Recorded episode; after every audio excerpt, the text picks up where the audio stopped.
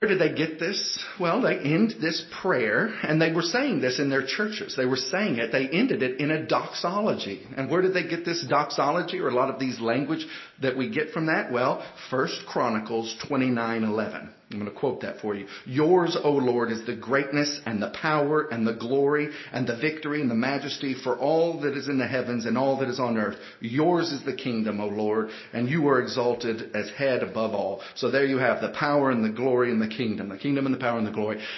You know who wrote that? King David. And it's just a nice fitting thing that the early church, they, they ended their prayer with this doxology. And remember, Christ is the root, the shoot out of David. He was the root of Jesse out of this. He was the, he was called in the New Testament the son of David. And so that is a fitting doxology that this prophecy over millennia, this is the king David saying a prophecy of yours is the kingdom, Christ. Yours is the kingdom. And we add that to the end. So it is not part of the earliest manuscripts. It's not in your scripture there. So we're not claiming, but it is right for us to say it as a doxology. It's part of scripture. It's right for us to say it when we say it in church together. So I just wanted to hit on that. If, if you were wondering where in the world is the conclusion to the Lord's Prayer that you just read. Alright, into the first point. How not to pray. And when you pray, you shall not be like the hypocrites. You remember last time we spoke about giving. Giving. And verse 1 of this chapter, verse 1 of chapter 6, beware of practicing your righteousness before others in order that you would be seen by them, for then you will have no reward from your Father who is in heaven. So that's the intro verse that covers all of the things that are going to follow. Last week was giving, this week is praying, next time will be uh, fasting. And that is what is on all of these. Don't be a hypocrite who's doing this for others, to be seen by others. That's the purpose of it. Remember we talked about what a hypocrite is, the word, the Greek word. It talked, um, harkened back to the, the Greek thespians, the people who put on a mask and perform. That is the type of thing that we're doing here. So when it was people who were wanting to give as a performance, I want others to see me, and here it's being applied to prayer. You are not to pray as a production. You are not to pray in order that you would be seen. Well, it sounds like this is saying we ought not to do public prayer, right? It says go into your closet. Don't pray. So every single time we are doing public praying, are we not doing what we're supposed to? Are we sinning against what Christ has said here? And of course the answer is no. I'll quote Calvin for you here. We are commanded in many passages to pray to God or to praise Him in the public assembly, amidst a crowd of men, and before all the people. The purpose is not only for testifying our faith and gratitude, but also in exciting it in others by our humble example to do the like. Christ does not withdraw us from such an exercise, but only admonishes us to have God always before our eyes when we engage in prayer. Remember, it is about are you pr- doing the prayer in order to be seen by men? In order to go out, I want others to see me in this. That's my goal. Martyn Lloyd-Jones calls it the sin of self-worship. You're not Think about it. If somebody who's trying to do that, who's trying to pray in order to sound really important in front of other people or sound eloquent or whatever the case may be, they're using words faking like they're praying it to God, but they're really wanting to get reward from other people by seeming more important. What a heinous, blasphemous thing to do, to use God for your own ends. That is a wicked thing, and you ought never to do that. If that's, that's the motive in your heart, it is a wicked motive. We are not to pray to impress others. And in fact, we're not even to pray to impress God. We are not putting on a performance. He's the impressive one. We are going before Him to pray and beg of His mercies and grace. He's the one that we, by our prayers, we want Him to seem magnificent and wonderful. We want the prayer, the one who's lifting up the prayers, to just be forgotten and everyone's attention to be pushed up towards God. That's the desires of our prayers. So we have from scripture after scripture that it's not a sin to be seen by, by people when you're praying. Daniel, why did he get thrown in the lion's den? He refused to quit his practice of praying uh, where people could see at the window. Jesus often prayed in front of others. Alright, so it says that you are to So while that's true, that there have been many examples in the Bible where you do pray in front of others, Christ did the same. He prayed in front of others, but also there were times when he did what? Where he did go off on his own and pray to his Father. So there, there are both times in your life. You should pray in front of others when that's right, and you should withdraw and pray on your own. And notice what it says here. God sees in secret. Now imagine this, compare this to all the pagan idols, uh, and how in the Old Testament we talk of, you know how silly it is for you to carve something in wood and then pray to it like it can hear you? You just carved it. There's not a chance it can hear you. And yet you serve a God who does hear in secret. He sees in your closet when you're praying, when you're lifting up your heart to Him. He sees that. That is omniscience. That is the power that He has to hear and know all things at all places. Even when Jonah was in the belly of the whale, could be heard by God. Not only that, we know that He answers prayers, which means He is omnipotent. He can do all things that He desires to do. Uh, it is Charles Spurgeon who once said, even Arminians pray like Calvinists. They don't believe like Calvinists, but they pray like it because they, they often will lift up and say, and Arminians, for those of you that don't know, Calvinists believe in the sovereignty of God, that He foreordains and predestines, and Arminians believe in the free will of God and say, well, man, it's, it's up to his own. But those same people will be praying for their loved one's salvation. Well, if it's in their hands and it's not in God's hands, what's He going to do about it? No, He is the sovereign God and He can reach down and remove the heart of stone and give a heart of flesh. This is your omnipotent, omniscient God who can do all things and we pray to Him like that. We know that He is the strong, sovereign one. It is also wonderful to contemplate if you lived in the Old Testament times, do you know where you could go to get forgiveness for your sins? You had to go to the temple, the tabernacle before they had a temple, but you had to go to this place and you would have the day of atonement and you would have to do all these things. What do you, where do you have to go, dear one, to get your forgiveness? You go to the prayer closet. You go wherever you are. You go to your heart right now. You lift it up to God. There is no priest that has to sacrifice a lamb or a goat. There is none of that. Christ has already sacrificed the once for all sacrifice on the cross.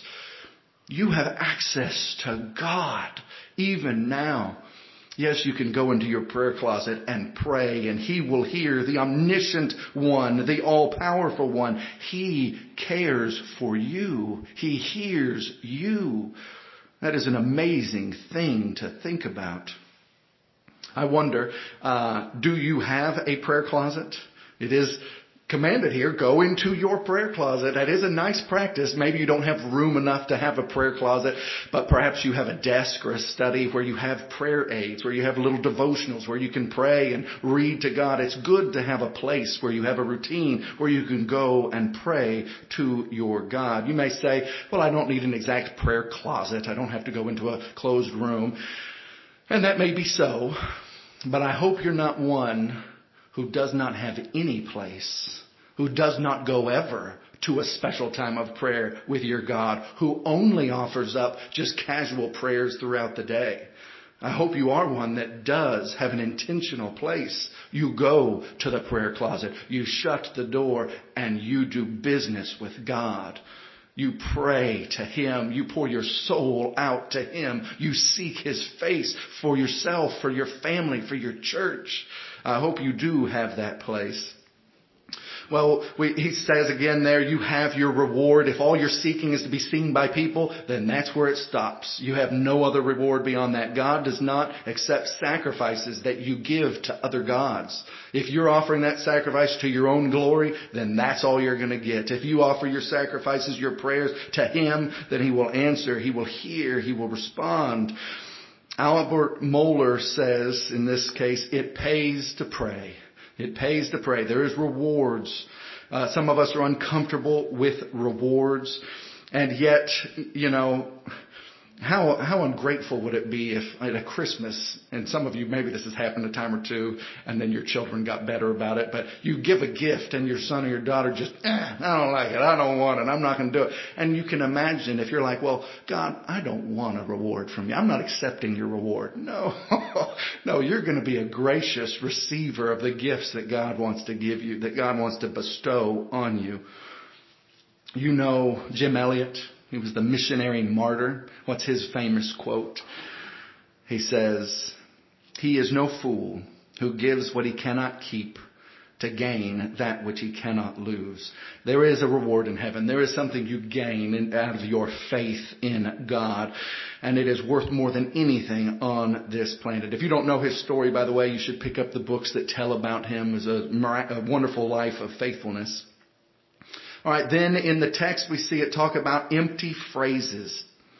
Empty phrases just being heaped on. So in one place it talks about, um, don't be like the hypocrites. These were the Pharisees, the Jews that, that, that know the real God, but they are being hypocrites in their hearts. They're not praying for the right reasons. They're praying for their own glory. And now he's saying, so don't be like them. And now he's saying, don't be like the Gentiles. They don't have the right God. They're worshiping the wrong God and they're also doing it in the wrong way. They're doing it with these phrases that they're just, um, keeping up over and over again.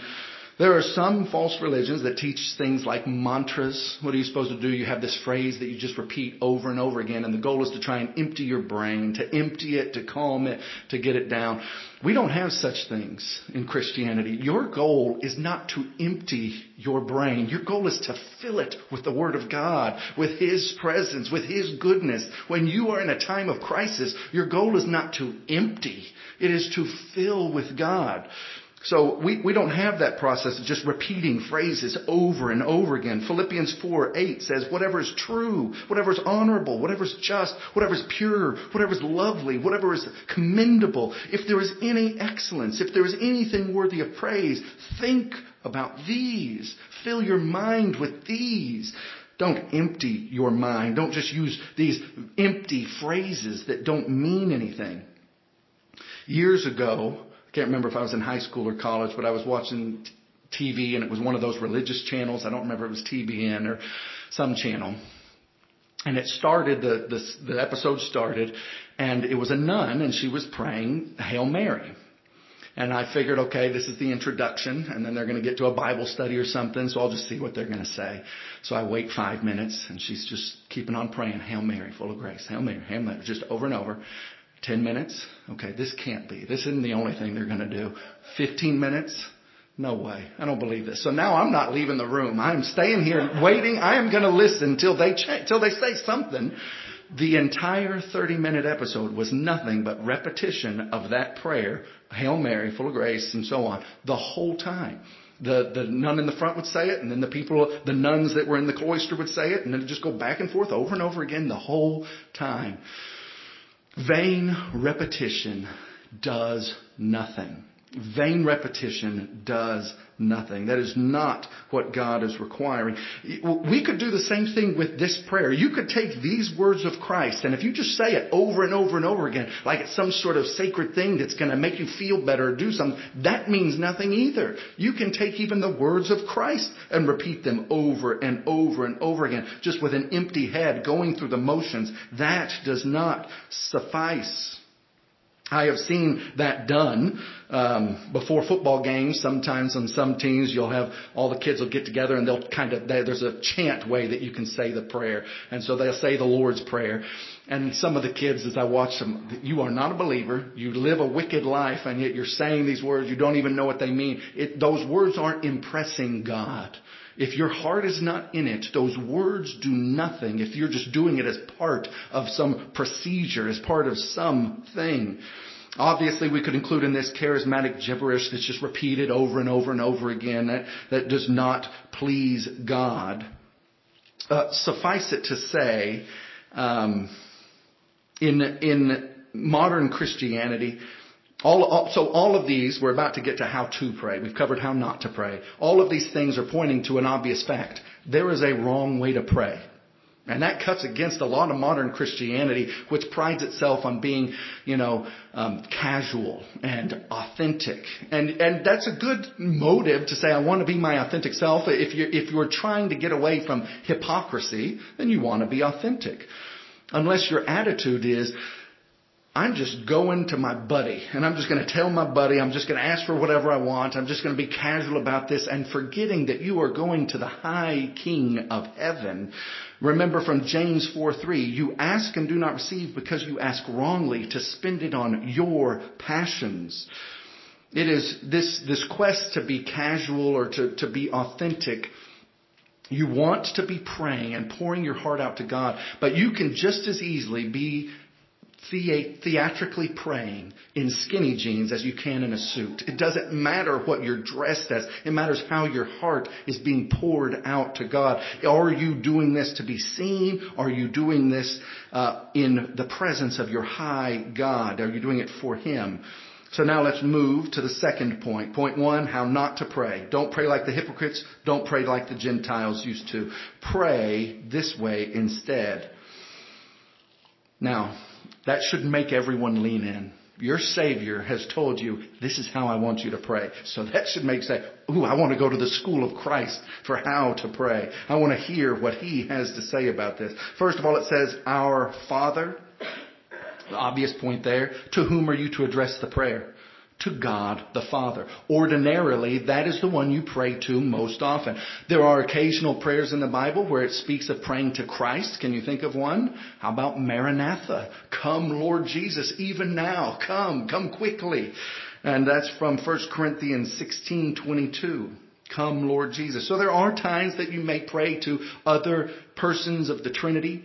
Normally the Holy Spirit is the one that's helping you to pray to God the Father or to Christ. He's the empowerer. So less often you are praying to the Holy Spirit, but you are praying to God the Father ordinarily. This is what Christ teaches here.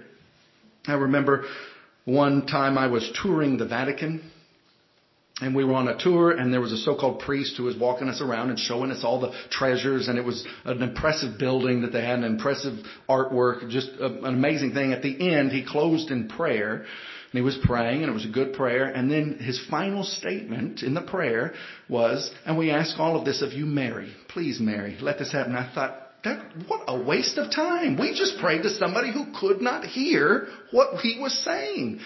Mary is a human being. Now, no doubt she was blessed. She, she got to carry God himself, Christ. She was blessed.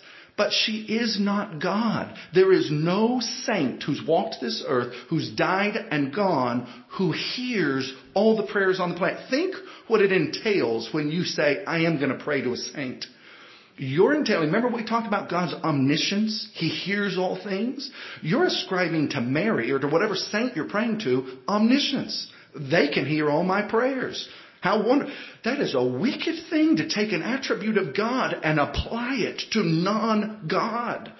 That is terrible. That is a horrible thing when, when we get into faith practices that, that contort and distort the scriptures. It is wrong. You pray to God your Father. He is the good God who hears all things. We give glory to Him and Him alone, to none other. Notice it says, our Father. We are the church. We're united together. Are there times in your life when you can, you know, you feel more comfort because you've just sent something out or you've talked to somebody in the church and you know they're praying for me. They are praying for me. Our Father, give us this. We need each other in prayer. We, we depend on each other. We have to have this with each other.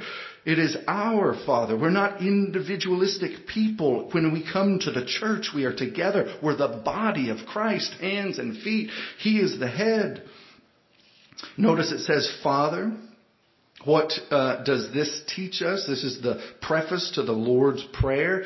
Uh, so, those of you who don't know, on the uh, on the insert in your bulletins on the back of it, I've included all of the Westminster Shorter Catechism, which goes over the the um, the Lord's Prayer, so it has questions on each one of them. That's on the back at the bottom. So this is question 100, and it says, What doth the preface to the Lord's Prayer teach us? The preface to the Lord's Prayer, which is Our Father, which art in heaven, teaches us that we can draw near to God with a holy confidence as children to a Father, able and ready to help us, that we should pray with and for others. So we see here, obviously, He is our Father.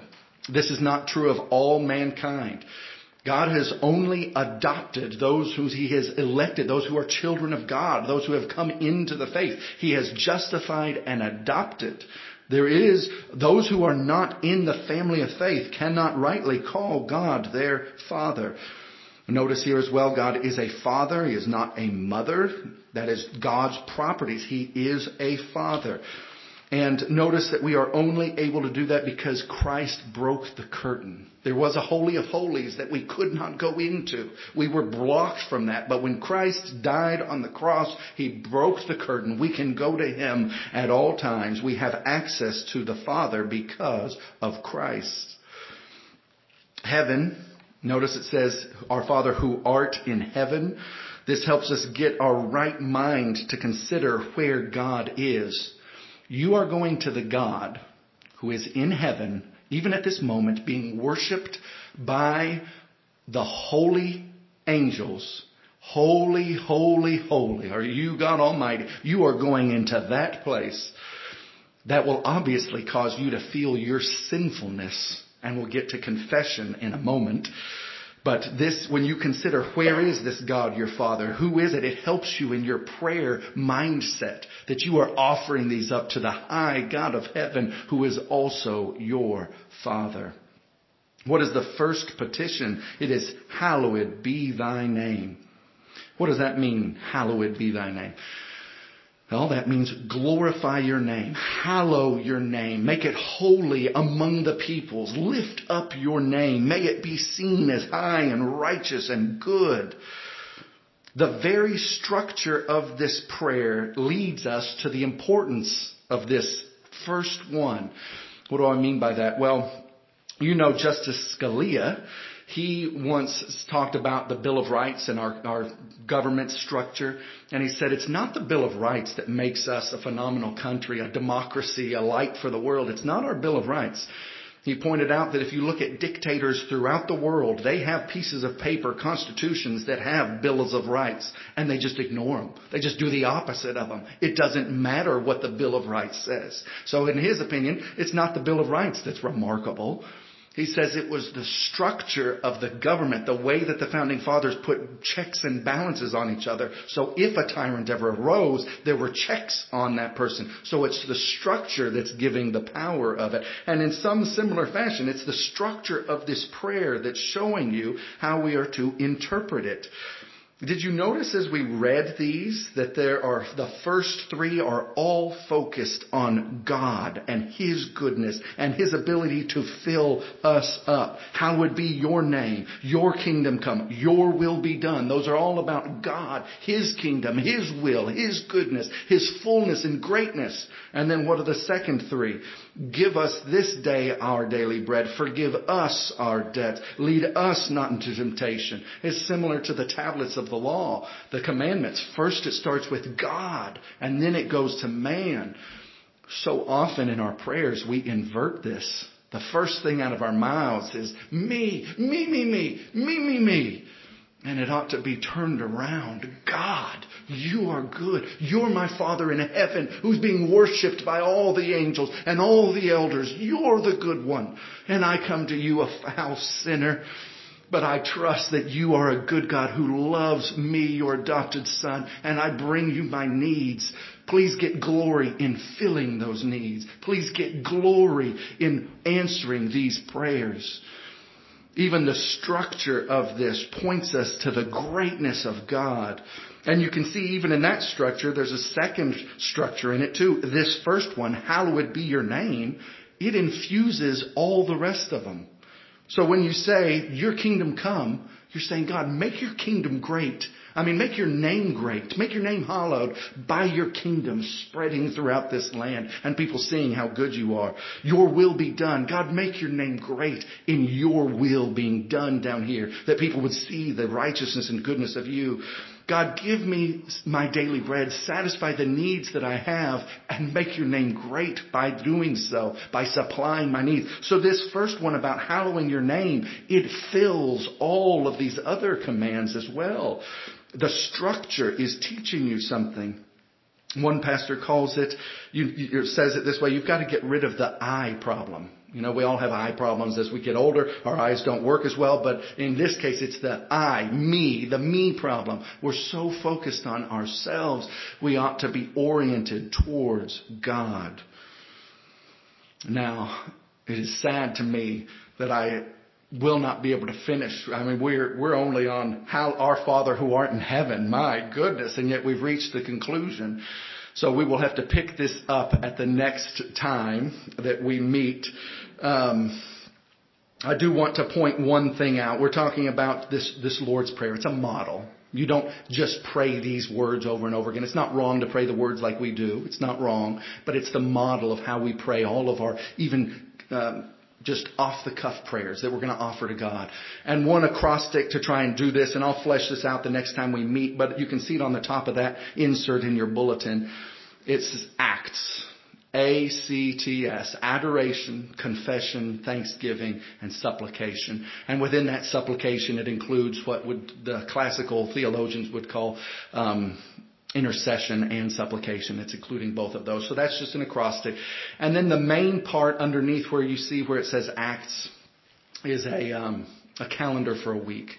And this is one thing I learned when I was at DTS. I had to take some classes at Dallas Theological Seminary um, because RTS, Reformed Theological Seminary, would not accept any government money. And I had, from working for Teach for America, I had earned a stipend that I could pay for educational things. And RTS wouldn't accept it because they said we don't want to be beholden to the government. We want to be able to teach whatever we want to teach. So I had to find an institution that could do that. But in any case, in one of the chapels, the, the person who was speaking talked about this and they said, you're wanting to pray for so many things and then you just feel overwhelmed and you end up praying less than you would have otherwise. So what he said, and it's changed the way I've prayed ever since, is uh, at the top you see it says every day and in there you would write the names of people your family or the people that are deeply in need of prayer every single day and you pray for those every day but then you have other people that you want to be praying for consistently. And so on Monday, you might put the names of your friend group, people that you consider friends that you want to be praying for every Monday. I want to pray for these people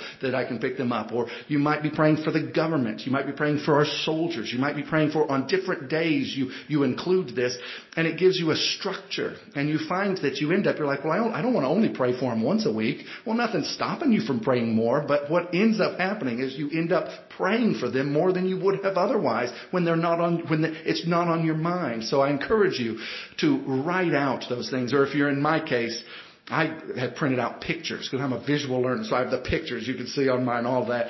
You can even do this.